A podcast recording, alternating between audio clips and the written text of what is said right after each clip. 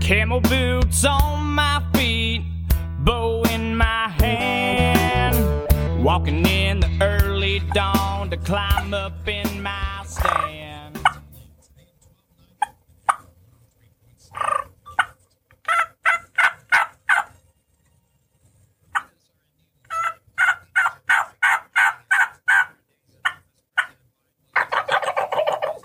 Hey, everybody, welcome to American Roots Outdoors.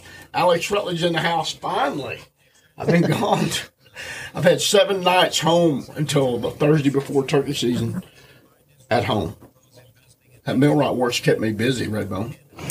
It apparently it has, yeah. Why? But I, I was to say that seven days. That's seven days. You probably you really enjoyed though. Oh, my. Well, I didn't get to really enjoy it that much, but uh, what time I did have, I Right, did exactly. Yeah. But uh, you know, we're going to talk about turkey season in this first segment of the show here, Missouri turkey season, and talk about uh, what we feel is going on and what we feel about our turkey numbers.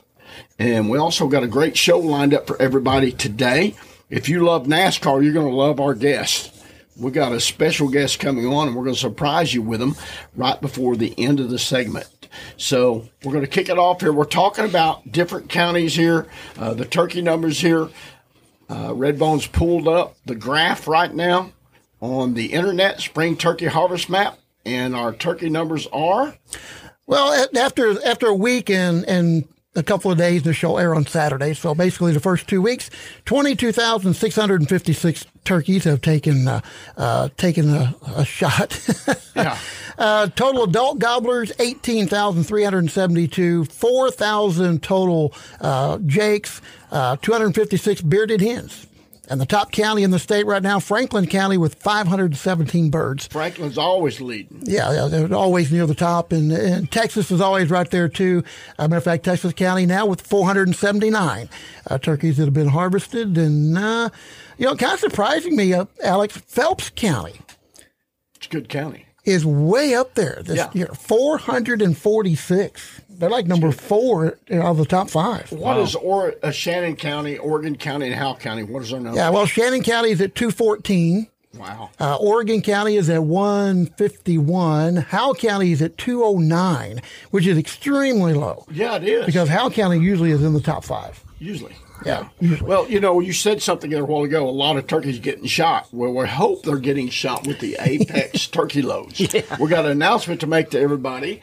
We are now an affiliate with Apex Turkey Loads. If you have not heard about Apex Turkey Loads, you are missing out. I'm going to tell you about them real quick.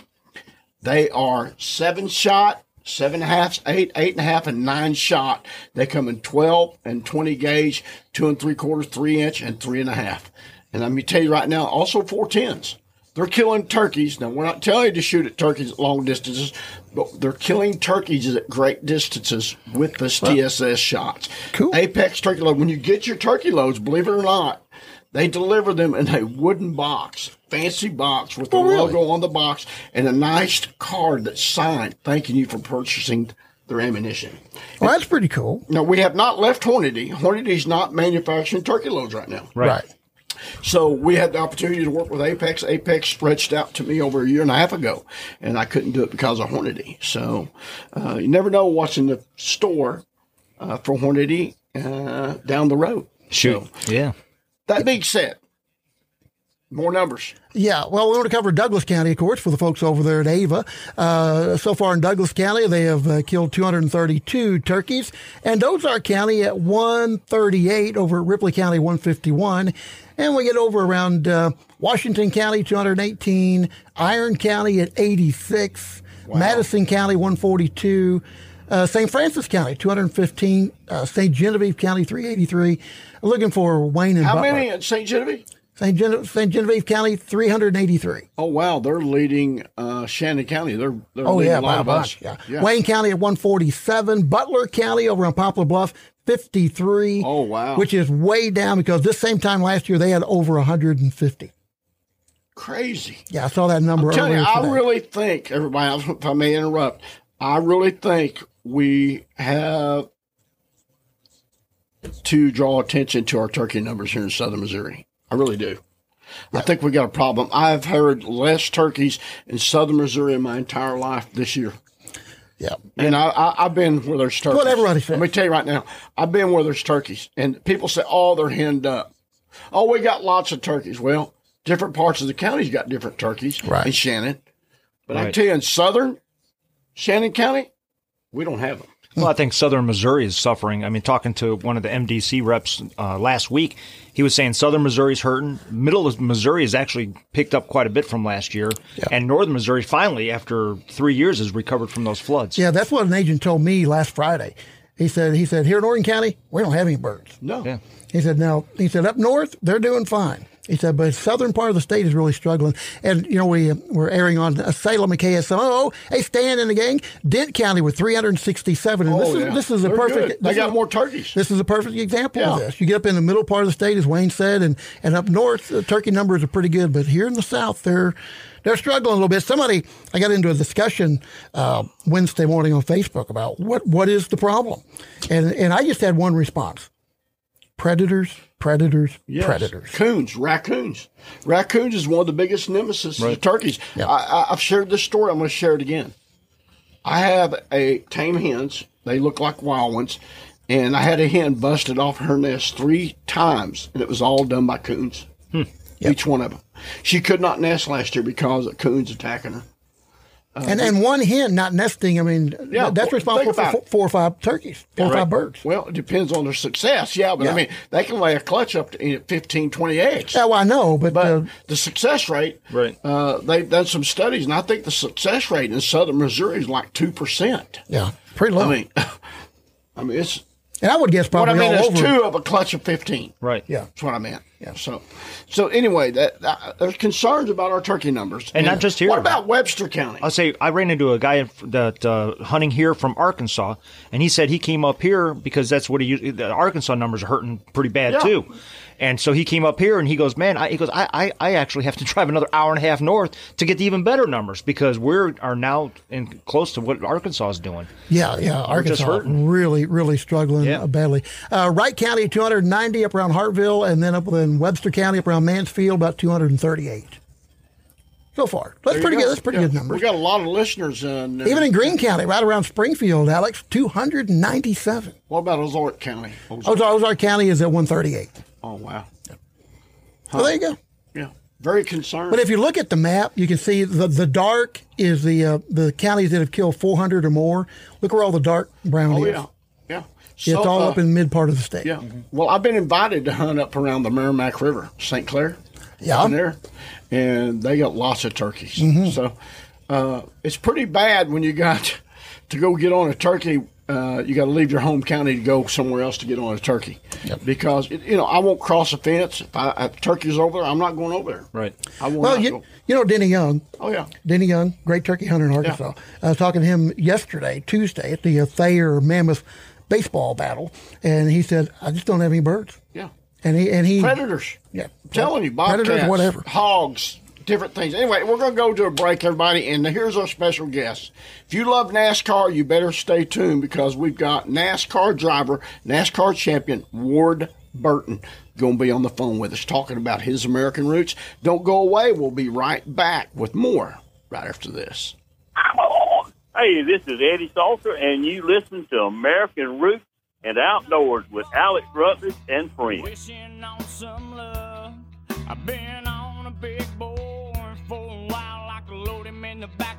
Truck. We can take it to a Redbone, what would you say if I could tell you that you could kill a buck on a certain day? I would say you're crazy. There's no way to predict how the bucks are going to move. Well, you're wrong. There's a new camera out called Wise Eye Technologies. These guys can predict the actual deer movement, exact time that a deer is going to come through. Really, Wise Eye technology. This camera has five megapixel pictures, has a GPS system built inside, and it's an experience using this camera. It collects data and tells you the movement, wind direction, everything on a camera. on a camera. Now- WiseEyeTechnologies.com. And how do I find out more information about these guys? You go to wiseeyesmartcam.com. I'm using them. You should too. Make your hunt easier. Use Wise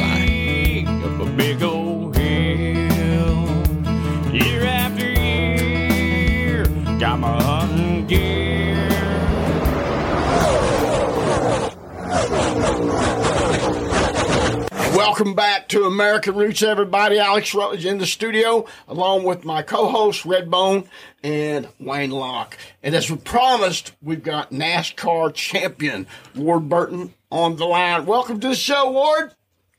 Thanks so much for having me, Alex. All right, brother. What's going on out in Virginia right now? Well, it's been gusty wind, no rain. Got some rain coming in Friday, we think, but just been doing uh, office work today, but uh, got some land work to do tomorrow, buddy. So let me ask you.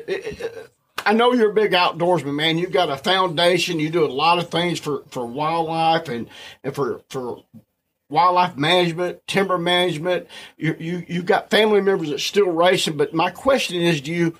Uh, I want to kick it off. Where was you born, Ward? I was born in Danville, Virginia, about 30 miles uh, uh, west of us. I live in uh, Halifax County, Virginia now. Halifax County, and you was born in 1961. Yes, sir. That's what And- they tell me. Yeah, and you, that's what they tell me. That's like, that's, like, me- that's like me. I was born in 1960, but I don't remember it. That's right. It's what's on my paper. Well, I tell you what, everybody, if you're just tuning in, again, we got Ward Burton on here, NASCAR champion. This guy is a brother, man. This guy is just like us. This guy's got a big old heart for the world, for wildlife. But uh, the next question. You was born there. Now, where did you attend school? Did you graduate high school? Oh, yes, sir. Uh, well, my first stint in school was kindergarten, but it wasn't mandatory, and they made us go in and lay on a mat around 11 o'clock and, and supposed to take a nap. Yeah.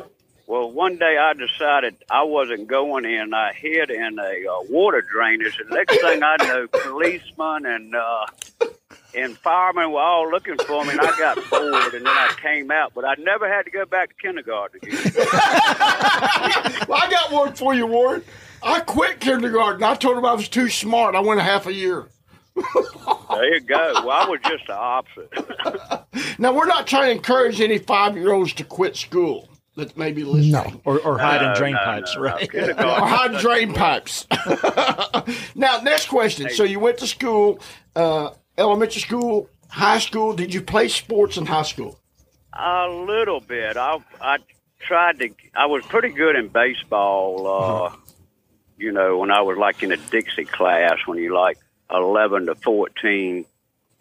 Uh, but when it moved up, man, I, I just wasn't that good. But uh, the best thing I can tell you about school, I had a went to a private school from the second to ninth grade. Uh-huh. And then I went to the public school here at Halifax County High School, but that didn't last but six months. And because of me hauling butt to the outdoors and partying and girls, I got sent to Hargrave Military Academy. Uh-oh! That straighten you up.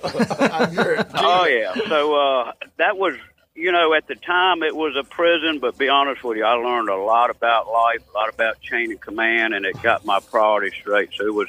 My parents should have sent me a year or two before they did.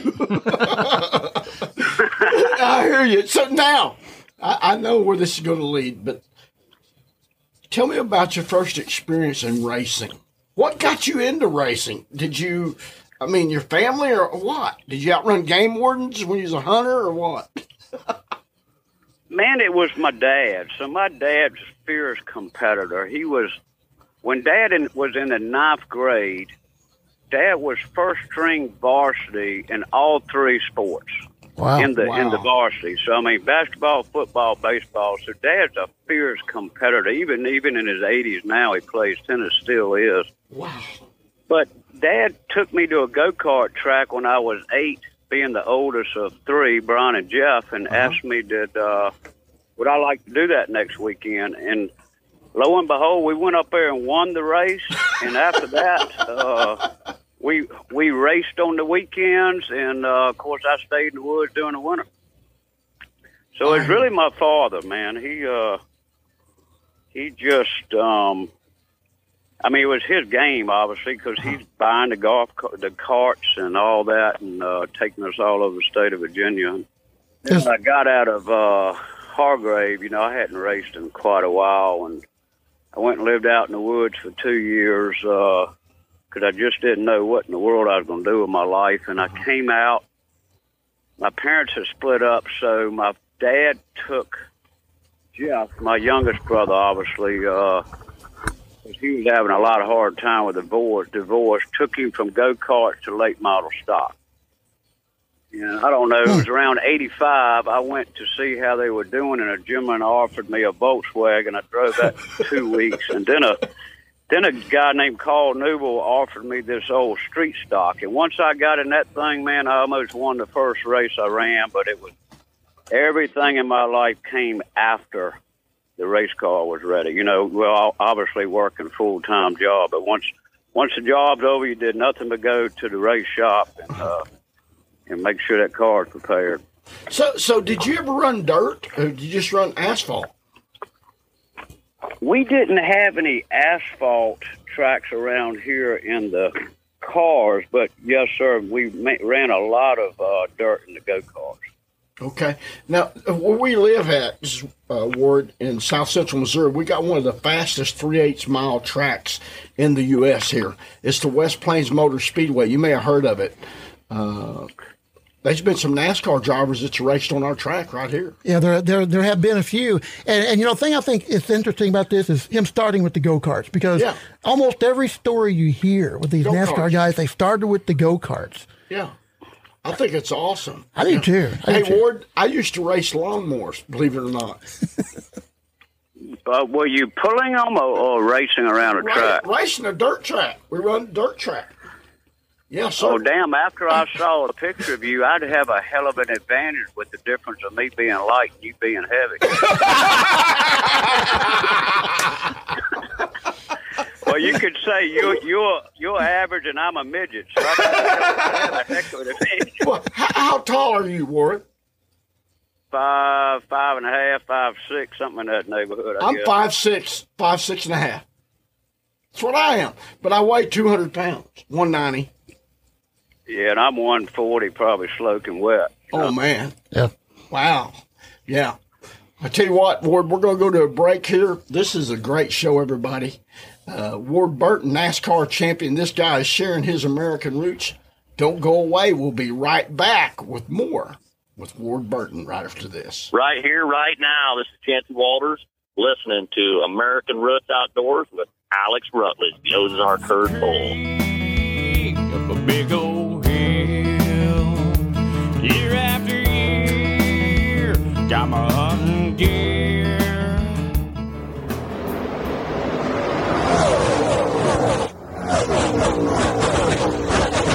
Wise Eye presents. Welcome back to American Roots. We're talking hunting, we're talking outdoors, we're talking American Roots with Mr. Ward Burton, NASCAR champion. He just shared about his school years, where he was born, where he was raised, and, and his love of the outdoors, how he got into racing. And what we want to talk about now is after you won several races, how did you land your first NASCAR ride? Well, let, let me back up real quick. I appreciate the uh, compliment, but I'm not a champion. So Oh, I yeah, wanna you are. racing. To us, you are. Anyway, uh, man, it was just it was just uh, it was a different time in the 80s and 90s than it is now. So you know, you worked your way up from uh, street stock to late model, and then Humpy Wheeler created the sportsman uh, division at Charlotte Motor Speedway, where you took old Grand National cars and put late model motors in it. Uh, so I did really well with those races. Should have won both of them. Blew a tire. I came out with the heck up another one. But anyway, that that got me some notoriety. And then a gentleman named Ed Free in Pennsylvania called me and loaned me a Busch car. Wow. And so my late model crew and I jumped on that car, took it to Martinsville, didn't make the feature, but we won the heat race to get in the feature. Hmm. Wow. At that time, that was a pretty big deal for just, you know, I got obviously no seat experience. My guys didn't have any experience what to do with the car, but that was before technology. You know, it's Yeah. a little bit different game now. But Yeah. Anyway, and we ran that car a few other times, and then Mike Swain gave me a break where I shared a ride with Morgan Shepherd with the Yep. Texas Pete I remember that. car, and we ran really well a couple of times, and it just, it just, you know, the phone rang, man. It's, I just started getting offers and uh, was uh, seeing that, you know, I might be able to make a living racing. What I love to do, you know. Wow. And then you win the Daytona 500. A special day, but I remember the ones I should have won more than I did. Yeah, but you know, I mean, that's the that's the pinnacle of racing. I mean, that's like The Daytona you know, that- that- 500. yeah, that's that's. I mean, that's like being on a football team that wins the Super Bowl. Yeah. you know, you're always a Super Bowl champion, and and here you are winning a Daytona 500. You forever will be known as a Daytona 500 champion. You know, it's it's funny because uh, I can remember the first time walking into Daytona, and you know, it pretty much was the same as it had been in the '70s, and hadn't much changed. Track surface old, and just man, that, those the fast. I I never had a car that would go fast enough. It always should be able to go faster, but I like that track a lot, and. uh you know, as my team got better and we got some better resources, we had, let's see, 01, 02, and I think it was like 2000. We, we really had shots to win that race, and we finished top five and top 10 quite a few times at Daytona. So it's, man, it's, you know, I'm definitely probably not a Hall of Famer, but uh, that's one thing when it comes to racing that I can't remember how many people have won it, but uh, if you're going to win one, that's the one to win. That's Yes, sure. it is. Yes, it is. Absolutely. Now, wh- let me ask you, what is the fastest you? What was your speed, top speed there in Daytona when you won that race? Alex, I would have no idea. I could tell you some times on a stopwatch, maybe, but uh, I was testing tires for Bob Newton that owned Hoosier Tires at Talladega one time, and he got frustrated because we wasn't up to speed. And take that blankety blank restrictor plate off and get the boy up to speed so we can do our tire test. you know, we averaged like two sixteen. Oh my gosh! and I couldn't tell any difference other than the motor had a lot more RPMs and we were hitting the track all the way around. So I mean, those tracks, man, with you know, if you were just going there and didn't have certain rules so that we wouldn't get airborne, I mean, we would be into 130s, 140s easily. Wow. Hmm. Hmm. Well, I have a I have a question for you. When you first walked out to the date on, on the Daytona track, the first time you ever stepped foot on it, and you stood there and you looked around at all that empty, you know, this empty seats and that before the race even started or opened up, for the very first time you opened that, was that the kind of a same feeling people like country artists get when they walk into the Grand Ole Opry stage for the first time? I mean, did you feel overwhelmed, or like, oh my gosh, I made it to the, Yeah, I made yeah. it to the Daytona, I can't believe I'm here. Well, look, the first time I went there, I drove my Blazer from St. Augustine with a extended family. I spent a lot of time there, and we were drinking beer like hell at, uh, at, six, at 16. So, so the first time I was in the infield, I was none of that. You know, yes, yes, yeah, definitely. Uh, I think that's you, Wayne. Um, you know, it's just got man, there's so many people that made the sport what it is long before my time.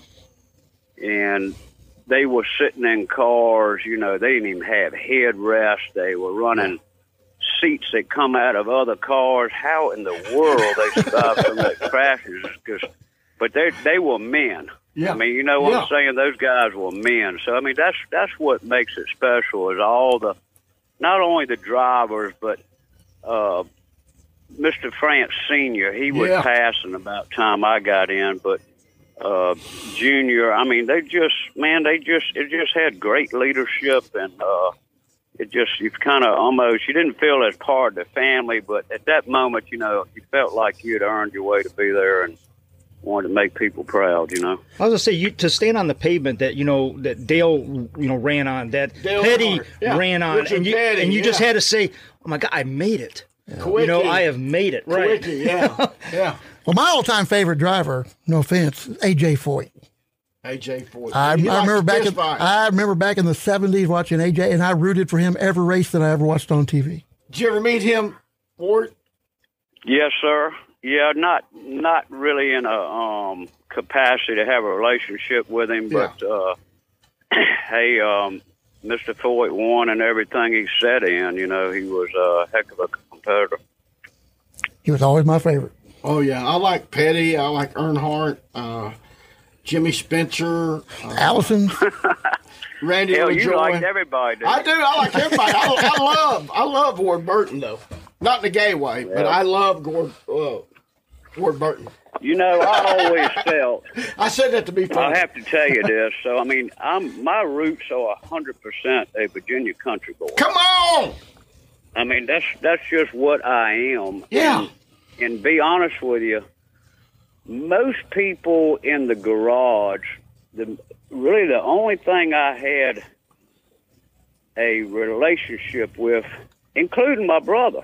He's my brother, but we don't really have much in common. Is my roots were so deep because I didn't even start driving the street stock till I was 25. So you know, by the time I made the cup at about I don't know early 30s, you know, I I was always glad to get to head home because home was quiet, Yeah. Mm-hmm. peaceful. Yeah. You know, and so it it was always a little bit of a culture shock for me. I mean, I felt like I belonged, but yet it was just it was just a little different for me. You know.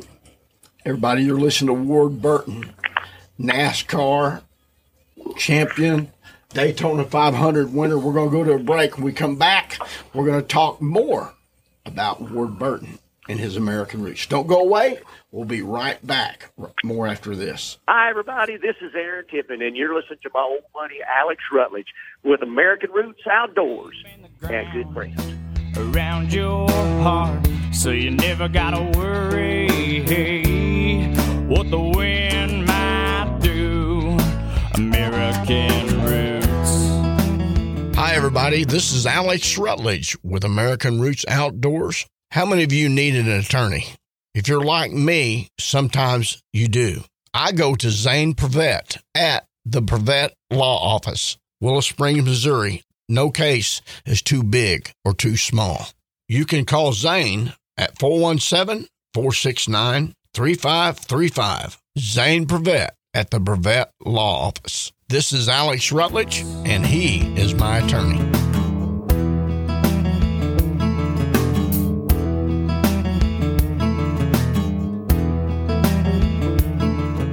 Welcome back to American Roots, everybody.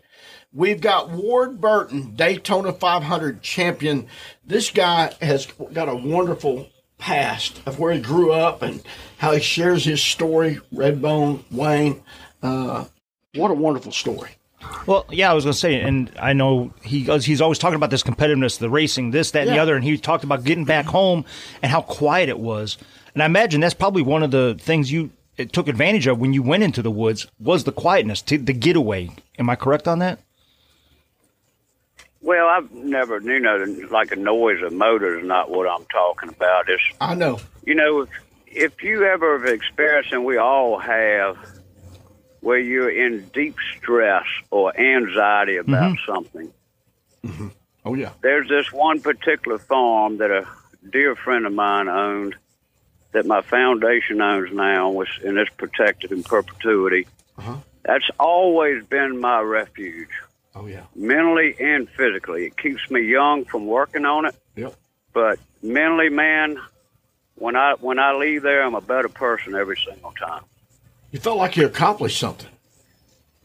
Yeah, well, you know, it's always a project with land management. You know, we own foundation owns almost ten thousand acres, so it's a lot of work, and I've still got calluses and will till I hit the bucket. But it's just a sense of uh, it wasn't really my family, but being a part of an extended family, and this gentleman telling me years ago you know, I don't own this land, even though he legally did on a deed. He Oh, yeah. said, I'm the steward while I'm here. Yeah. Yeah. And that message I have never forgot. And that's, I never put my needs above the land's needs ever. Wow. Wow. So, you, you know, it's just a, it's a feel like a deep responsibility that I that I mistakenly or on, on purpose inherited in this.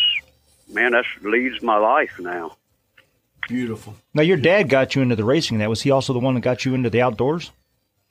My granddad uh, was, you know, raised a garden in the summertime and fished religiously. I mean, even kept up with the moon cycles and where he caught the fish, time of day.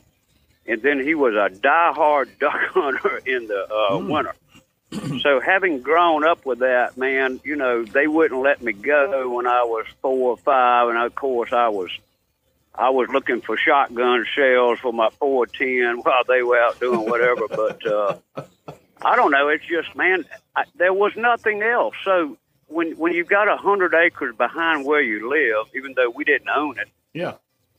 I had access to it. There was no 24 hour cartoon network. There was no phone. what else did I have? I played in the creek with the crawfish. I learned where the rabbits lived and where the rac- what the raccoons are doing in the And I wish stayed you, in beaver swamps. I mean, we did we did what kids did then. That's what I did. Right. That's what I I, know did. you did. Yeah, that's what I did. I know you that's, did. That's what Mike did, and I wish it. That's what today's kids did. Yeah. Because we don't let like my kids. I don't let them. Alex, you know, our- we have a two year old and four year old. They get a little TV time. Other than that, they're out back catching crawdads, yeah. catching tadpoles. They're doing. Yeah. That's where they need to be. Well, good for you, but you know, a guy named Lou Rennie wrote a book, and one of the things he said, the kids today are nature deficit disorder, and it breaks my heart. And that's why we have with my foundation a trailer with a bunch of mounted animals and talk about the role that we play and the different habitats these animals need to survive. I mean, you know, they're our future, but you're just like me. We're a lot more protective Oh yeah.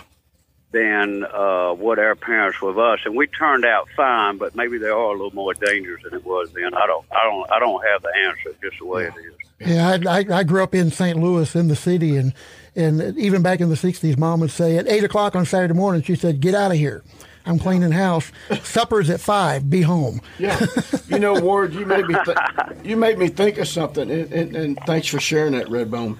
But uh, when I was a kid growing up, I was born in a farmhouse. Mm-hmm. I got nine brothers and sisters, Ward, and we're all full blood brothers and sisters. My dad and brothers taught me how to turkey hunt. I learned to voice call and uh, started calling competitions and.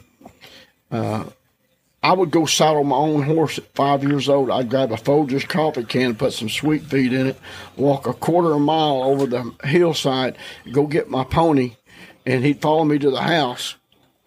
Put my bridle on. My dad or my brothers or sister helped me put the saddle on him, and I got me a cowboy hat and.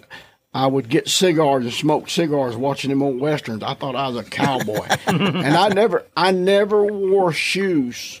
Serious, all summer I never wore shoes. Really, Yeah, never. you're And- a tough geezer. well, yeah, it was the way we was raised. It's that, and We that's rocky, got and sick. that's rocky ground up there Yeah. in Shannon County. Yeah, and we never got sick. Now think about it. Yeah, I never. It, it- Man, go ahead. let me tell you this one story, and it's my mom's. It's a mom's horror. So at the, this at this farm I'm particularly talking about that C.R. Sanders owned, this farm that my foundation owns, it's in actually in the middle of nowhere in Halifax County, Virginia. And my dad convinced my mom I would be fine to stay in this old tobacco barn by myself when I started. I started this at 11 years old. So every single weekend, mom would drop me off, and I got my I got my rifle, my shotgun, got my knapsack, and and mom would be sitting there at the gate. And, and the road goes about 300 yards before you turn to walk to this barn and it it was a horror for her. She she felt so irresponsible that and man, you know, little did they know how much they did for me to Oh, be able yeah. to have that freedom, Yeah. survive on my own, learn about this land, learn about wildlife. I mean, just what a wonderful daggone childhood. Well, man, That what a great story. You know, uh, you know, we got a lot of things in common, Ward. You and I, we do. And you got a lot of things in common with a lot of people that was raised in the Ozarks and, and, and down south. And, you know, your roots run deep and strong. There's no doubt, brother. And you don't fear the wind. It's very evident in the story here.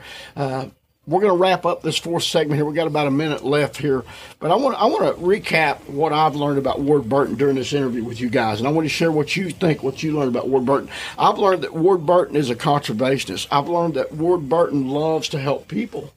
I've learned that Ward Burton, uh, again, his roots run deep, man, and he's proud to say and share uh, uh his history of his family and he wants to encourage others to be conservationists, to to help others, and to help wildlife habitat. Would you capture Redbone? Yeah, I, w- I would agree with all of that, and also the fact that he uh, he's just uh, he puts his uh, pants on one leg at a time, just like the rest of us. That's right. Yep. Yep. And one word I No would, question about that, my friend. yeah, and one word I would add to that is humble. Very humble. Very humble. Very humble. Well, we want to have you back on again, but everybody, we don't want you to go away because we got the bonus segment up, and Redbone's going to talk about the bonus segment. We're going to talk about. Uh, I said Redbone. You said I pointed- Wayne. He pointed at Wayne. Wayne, I pointed at Wayne and Red Redbone. But Wayne's I don't, I don't know whether to be. I don't know whether that was a compliment or I should be offended. I was you should- complimented. oh, oh, oh, If oh. Redbone was offended. I was complimented. So what we're going to do is talk about turkey calling, turkey hunting with Ward, but also about his Daytona 500 win and some of his wins uh, while racing the Busch Series and NASCAR and all that. But uh, talk about the bonus segment real quick. Yeah, with the bonus segment, you're going to get not only the radio stations uh, portion of this. So if you missed any of it, go to the uh, your favorite podcast carrier. You can catch the entire radio portion plus the bonus segment. We're also going to talk about the uh, Ward Burton Foundation. Yes. I know we definitely want to touch base on that. And there's a, Yes. folks, there's a lot you're going to love about this foundation. Uh, but to listen to the bonus segment, just go to your favorite podcast carrier, uh, Apple, Spotify, you name it, we're on it. Uh, subscribe to it, uh, or just follow us. Uh, I, th- I guess subscribe is now the not the word they're using anymore in the Oh, podcast. it? It's uh, follow. You want to follow us now because subscribe now they're changing things like on AppleNet. If you subscribe, it's actually a paid uh, program. So we are not a paid program. We are free for everybody to listen to. So don't worry about the subscription thing. Okay. Uh, but um, follow us. Make sure you uh, leave us a review. Leave your full name and a uh, where you're from in the review, so we can get a hold of you if you win. Betty, Betty won last week. We're going to be doing another drawing here this next week uh, for uh, Ward Burton. And matter of fact, uh, it looks like we may be giving away an autographed die-cast car from Ward. Wow. Am I correct on that, Ward?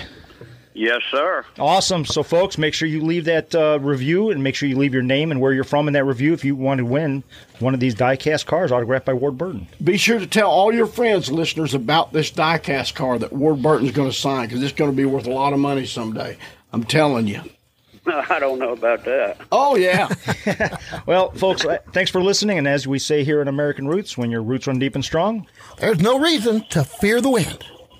So you never gotta worry what the wind might do. American Roots. Thank you for joining us for today's American Roots Outdoors Radio with Alex Rutledge. You can find us on Facebook. Look us up on the World Wide Web at AmericanRootsOutdoors.com. We'll be back again next week on this great radio station. Apex Ninja Turkey Loads presents American Roots with Alex Rutledge and friends. This is Wayne Lach. I got Alex Rutledge and Mike Crase on the studio here with me, and we have the great Ward Burton. And folks, he doesn't think he's He, great. I know he is. he's humble. That's Very why humble. he's very humble. He does not realize just what he's accomplished. I think sometimes that all of us are just in awe. Yeah. When you Ward, Ward, when you're talking about the stuff you've done, trust me, we're sitting here going, we wish we could be there. You know, to to experience what you're experiencing. Uh, a, a matter of fact, one of the guys I worked with, um, and, and I hope nobody takes any offense to this, but he was uh, six foot eight, all muscle, black guy that was my partner on the squad. And the very first day I worked with him, it was a Saturday and he comes in. He says, "We better not get a call from one o'clock to about five o'clock." Which you know, working in the city of Cleveland uh, on a paramedic squad, that was almost not going to happen. I was like, "Why? What's going on?" He goes, "NASCAR's on." so I looked at him. I'm like, "Okay, something did not fit the profile of what I was saying." I was like, you, you, "You like NASCAR?" And he was, "Dude, I am NASCAR." And that guy, he he's cool. been he's been to every uh, racetrack I can you can think of that is a famous racetrack. He's been there and he's been on the grass. He's taken his camper and his family and stuff like that. I learned more from him in the the probably the first week working with him about NASCAR than I knew about NASCAR my entire life. Wow. That guy was just all, I mean, he knew all the specs, what had to be done, the rules, this, that, and the other. But, well, I'm going to digress into back why we're here. I got, because I get excited when, you know, you talk Yeah. about this kind of stuff with someone who is so, you know, well known as you. But, um, we were talking earlier about, you know, getting into Daytona, you're winning the Daytona. Off the air, we did talk a little bit. Alex asked you a question. Alex, what- and what was that question you asked him? If he Well, ever I asked did. him several questions. What- you know about uh, the, oh, uh, moonshine. Did you ever haul any moonshine in Virginia mountains? Is that how you learned to race? Because I know my brother, brother Will John and Dee Kelly uh, are legends here in dirt track racing, and they learned how to, to drive by outrunning game wardens. No, well, hey, I've never tried to run from a policeman, much less a game warden, so I'm that didn't joking. happen. No, the, hey, there's still, you know, where I live, Franklin County, Virginia, is well known for their moonshine. That's kind of the capital of moonshine It in is. Virginia. But that, yeah, that was uh, that was a little bit before my time. I knew it was.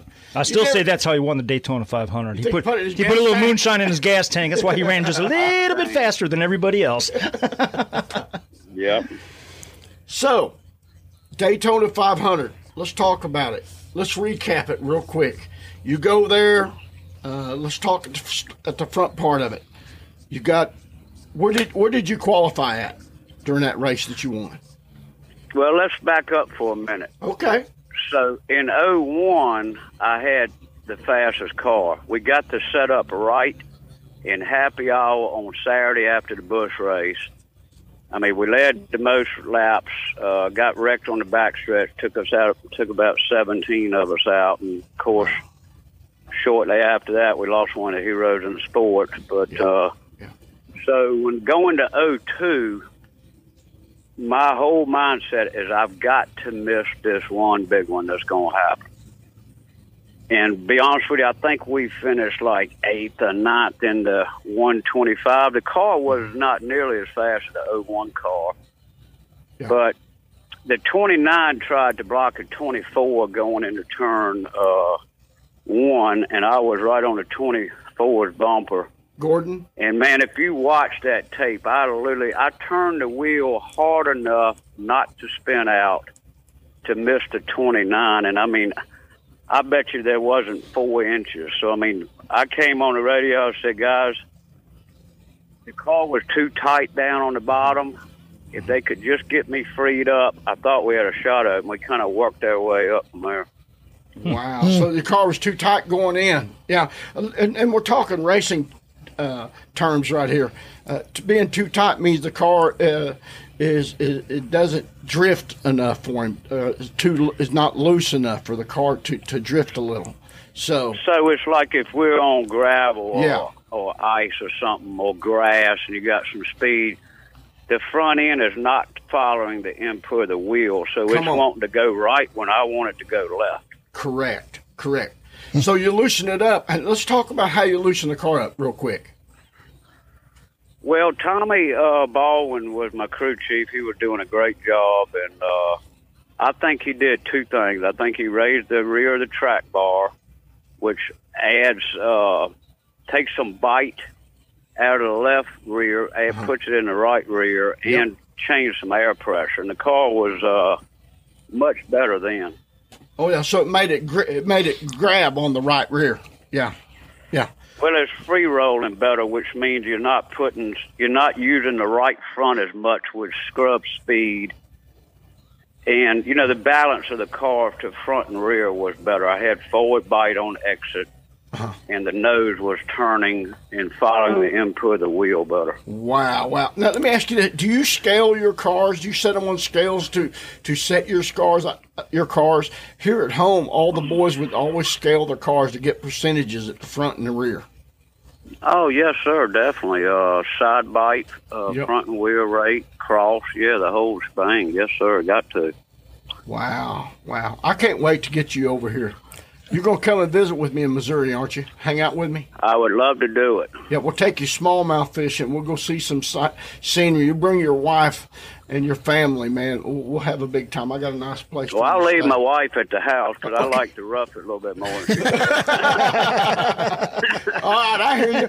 Well, we got an airport you can land in within 12 minutes of my house if you got a plane Man, to get over my here. the private airfare days are over, so Yeah. I'll have to go commercial or drive wherever that's at. Yeah. Well, well, we can take a bus. You know, I can help you get a bus ticket. Yeah, I'd like to ask Ward just a, it's a minute, and then we, we've touched on a little bit, but we, I don't think we really have gotten a whole lot of information here in, in the final couple of minutes of the uh, bonus segment about the Ward Burton Foundation. Yeah, let's yeah, talk about yeah. that. What what do you all do? What is the purpose of the foundation, Ward?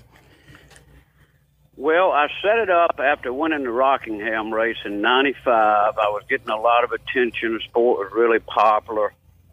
I knew nothing about 501cs, but what I did know is I had the ability to make a difference for natural resources. So I created the Ward Burton Wildlife Foundation in '96, and you can imagine how many years I was driving after that. And be honest with you, you know, most of what we would do is fund other people's projects like Rocky Mountain Elk Foundation or Hunters for the Hungry or things of that nature. I remember that. Yeah. You know, for the first 12 years, it was my funding that kept that foundation alive. But since then, we've grown a lot. We've got great partners. Um, man, I've had one gentleman with me that's been with me for 16 years. So we're really about four things youth education, veteran outreach, which all of our land is all used for veterans to do outdoor excursions, whether that's hunting, fishing, camping. We got houses designated to them, you know, lodging. And then we run a program called ACUB, stands for Army Compatible Use Buffer for two National Guard bases, one in Virginia, one in Pennsylvania. And so how we learned about tools like conservation easements is from the land that I was speaking to y'all about earlier. Mm-hmm. You know, we've put all those lands in easements to give the land a perpetual voice and the land be used for wildlife habitat and wildlife habitat only. So, man, that the Army compatible use buffer and, and working with the colonels and the majors and the tags, we've we've com- we have completed over fifty thousand acres just around those two bases and protecting the live fire training of these men and women that that all branches use. So that's been nothing but a complete honor. Then the other thing we do is land management. So you know we we got a forestry stewardship on every acre. We rent out a lot of agricultural land to some professional uh, 21st century farmers, and we do a lot of food plots. It's all about diversity and habitat, from wetlands to to oak forest. So that's really my cup of tea, and that's what I focus on. But my staff is is all over all of it. Beautiful. Wow. Beautiful. Uh, we we want to help promote that. We want to talk to you about that after the show. How we can help promote the Ward Burton Foundation, and we'll talk about that later. But uh, man, what a great organization! What a great interview, everybody. Oh, no doubt. I mean, I know everybody has learned a lot on this, and uh, if you're on this bonus segment, um, I know you're probably going to have a lot of questions about this. You know, the foundation that we're going to make sure we have all the links to, uh, you know, Yeah, follow Ward, wa- Yeah. you know, follow Ward Burton, and and to get into the, uh, the information about the the Wildlife Foundation too. Well, and y'all know, guys. Look, y'all know where we got our passions from. We we oh, had a granddad or a daddy, or like my role model was C.R. Sanders. We all had someone that took us out in the woods as we were kids. And as we get older, you know, it's not about bagging something in the forest every time you go. Come on, It's come a on. lot more about giving back so that other people can enjoy and protect these rural areas so that it stays that way, you know? Yeah, Oh, and that's so true because look at the kids nowadays. A lot of them don't even have you know father figures in the house to to lead that way. Not that mothers can't do it because mothers are really taking off on doing this also. But to have, like you said, you know, you had your father, your grandfather, somebody to to lead that way. A lot of these kids are coming from broken homes; they don't have anybody, and that's our chance. That's Yeah, our that's our help. responsibility. I think, like to be the stewards to these kids to show them what it's about. yeah. I want to say this. It, is- it's so hard, y'all. You, It is. I mean, you know the deal. I mean, the time that it takes to form that relationship and that trust with somebody that's taking care of that kid, it's it's it's just uh, we all just got to do our small part to make a difference in people's lives, and uh, there is no better healing whatever somebody has been through. There's no better healing atmosphere than the great outdoors. Wow. Amen to that. Wow, I'll never. I'm going to use that quote. There's no better healing atmosphere than the great outdoors, Ward Burton. I'm going to use that on some of my posts, Ward, if you don't mind, and I'm going to give you the credit for it. I just want to say this to all of our listeners across the world: the average age with the highest percentage of hunters in America today is like 48 years old. Think about that. And it should be in the 30s, It should be in the 20s. Quite possibly. Yeah, We've yeah, got to do a better years ago, job, right. and Ward Burton's doing a, a great job helping people, and that's our whole goal too at American Roots is to lead people to the outdoors, inspire these kids to get outdoors and to hunt and fish and share the outdoors. Ward, I want to thank you for being on the show, and and thank you for being a godly man and uh, sharing your heart, your faith with us, and and what the outdoors means to you and your American roots. And uh, we want to have you back on again. And uh, everybody, please go follow Ward Burton. Go support his foundation. If there's anybody here that wants to help support that, get with Ward to help him. You know, because that's a great organization. Yeah, and I'll put all the links at the bottom of the podcast. All you got to do is click the link, it takes you right to the page. There you go. Well, thank y'all, guys. I mean, I, I can tell you uh, just another thing about the foundation. I will never take a paycheck, Oh, you won't? and I catch my board has been trying to get me to, you know, my foundation buy me a truck and this and that, and that is never going to happen. So you don't have to oh, worry about wow. Right. the founder getting paid for something. So every daggone penny that we raise, earn, or however we get goes into one of those four and making a difference. You know, like with these veterans events, having the Vietnam era guys, Yeah. I can't tell you how many times that we've gotten calls from a spouse or a child that said, I don't know what you did to my dad or mom, but they're different people. And it was all just about thanking them for their service uh, at a time that they wasn't thanked and putting them around some of their comrades that speak their language. So that. I'll be honest with you, there's, it can get me crying thinking about some of those things, but there's so many things that we all can do to make a difference in people's lives and using the outdoors of doing it. Yeah, Yeah, we got to get him on to talk Oh, about we're this gonna have you foundation on more. more, There's, yeah. there's a whole We gotta- episode we in gotta this. Do a, we got to go do a, a, a Ward Burton Foundation interview uh, and have it on the show and do a, some kind of hunt with a kid or a veteran or something. We got to do it. We got to do it. Ward Burton, everybody, what a man! What what a great guy.